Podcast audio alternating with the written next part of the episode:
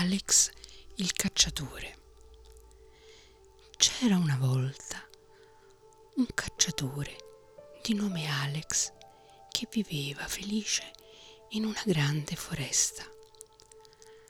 Abitava in una casetta ai margini del bosco con la moglie, una bellissima fanciulla dai capelli color rame di nome Natascia.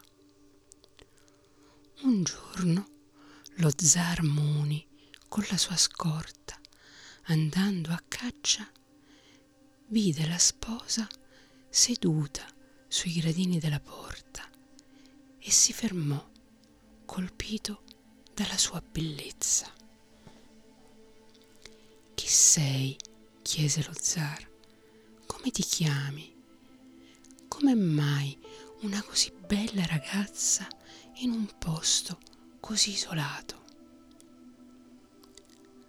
Sono la moglie di Alex, il cacciatore, rispose sorridendo Natascia. Lo zar la fissò ancora a lungo e poi con un sospiro disse Beato tuo marito che ti ha sempre vicino. Poi girò il cavallo e si allontanò. Ma tornando al castello, durante tutto il tragitto continuò a pensare a Natascia. Ricordava il viso bellissimo, i lunghi capelli e provava uno struggente desiderio di rivederla. Gli sembrava ingiusto che uno zar ricco e potente come lui fosse ancora solo. Infatti non si era ancora sposato perché non aveva trovato nessuna donna di cui innamorarsi. Devo fare qualcosa, si disse. Non posso permettere che una fanciulla così bella renda felice un semplice cacciatore. Io sono lo zar, tutti mi obbediscono e adesso che sento di essermi innamorato, devo avere Natascia a tutti i costi. Più tardi chiese consiglio al suo primo ministro e questo gli suggerì perfidamente. Maestà, sono d'accordo con voi che Natascia deve essere vostra a tutti i costi. Dovete solo sbarazzarvi di Alex. Lo faremo chiamare e gli darete questo ordine che non potrà rifiutare di eseguire. Vai non so dove e portami non so cosa. Lo zar arrise soddisfatto. Hai ragione come sempre credo che dopo questo comando non lo rivedremo più.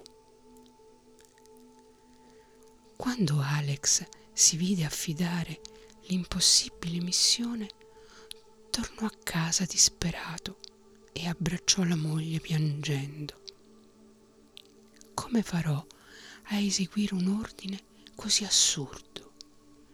E se non parto, sarò certamente giustiziato. Natascia lo accarezzò, cercando di consolarlo. Chiederò aiuto alla mia madrina, la fata Malidussa. Non l'ho mai chiesto niente finora e spero che ci aiuterà. Quando ero piccola mi disse che se avessi avuto bisogno di lei avrei dovuto pronunciare il suo nome sfregando tre volte questa piccola perla che ho sempre conservato. Mentre Malidussa veniva invocata, la perla cadde a terra e si trasformò in una grossa palla trasparente che rotolò fuori dalla porta.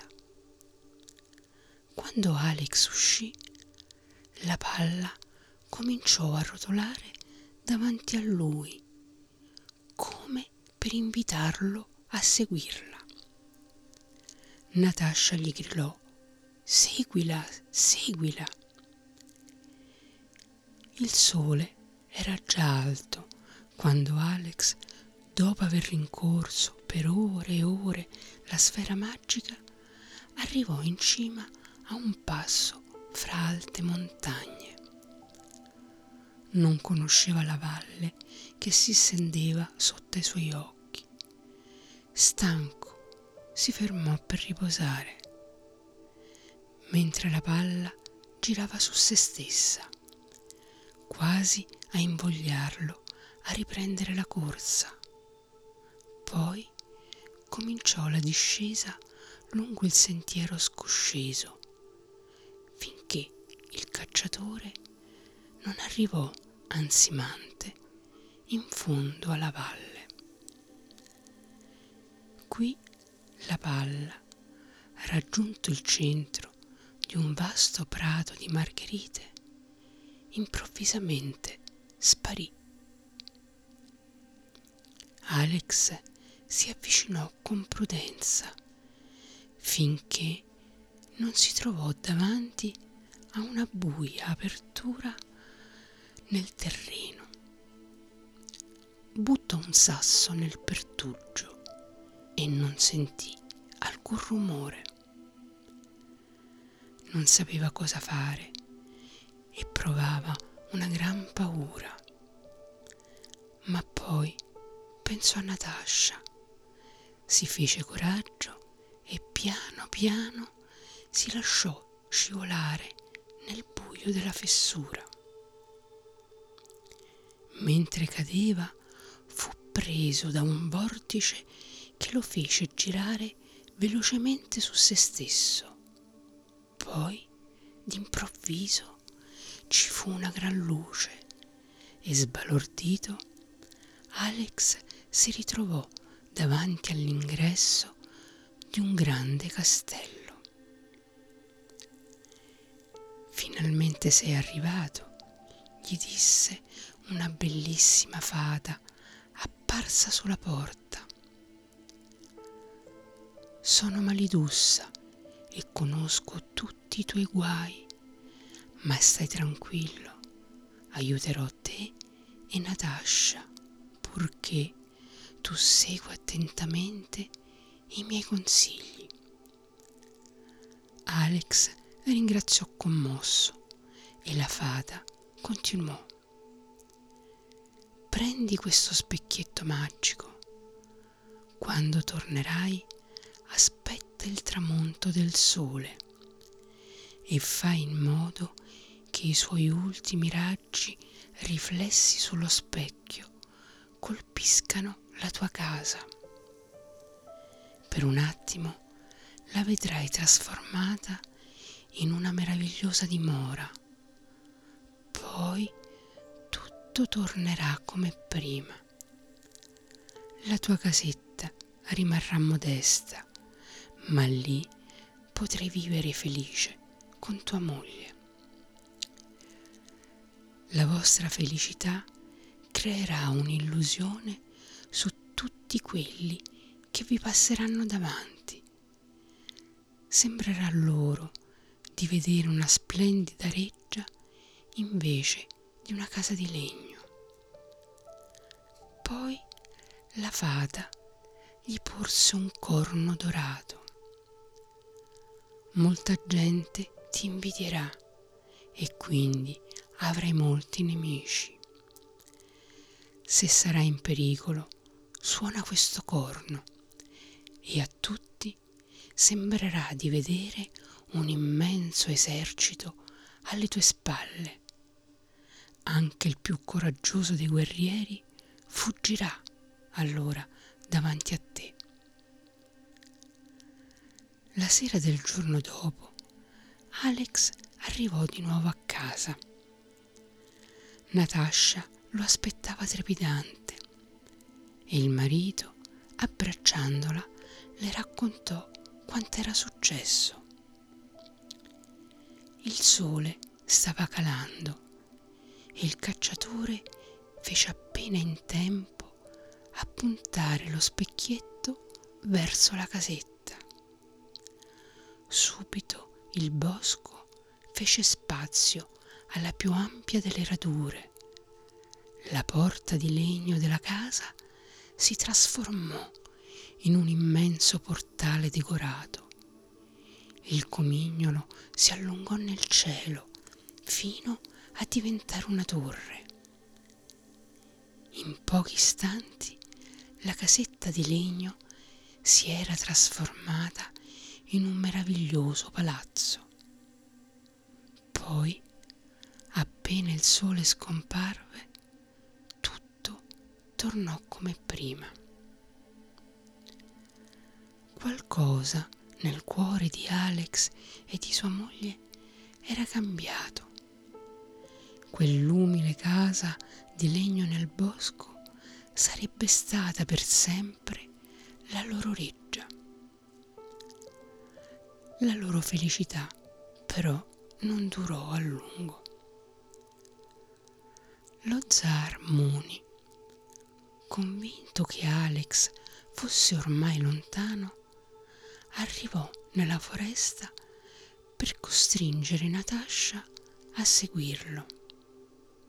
Ma quando arrivò, stupefatto, si trovò di fronte alla straordinaria visione.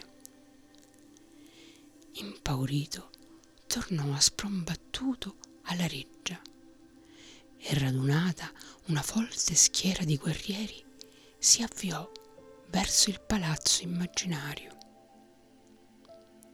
Tutta la foresta era ormai invasa dal suo esercito e Natascia, impaurita nel sentire tutto quel fragore di armi, si mise a piangere.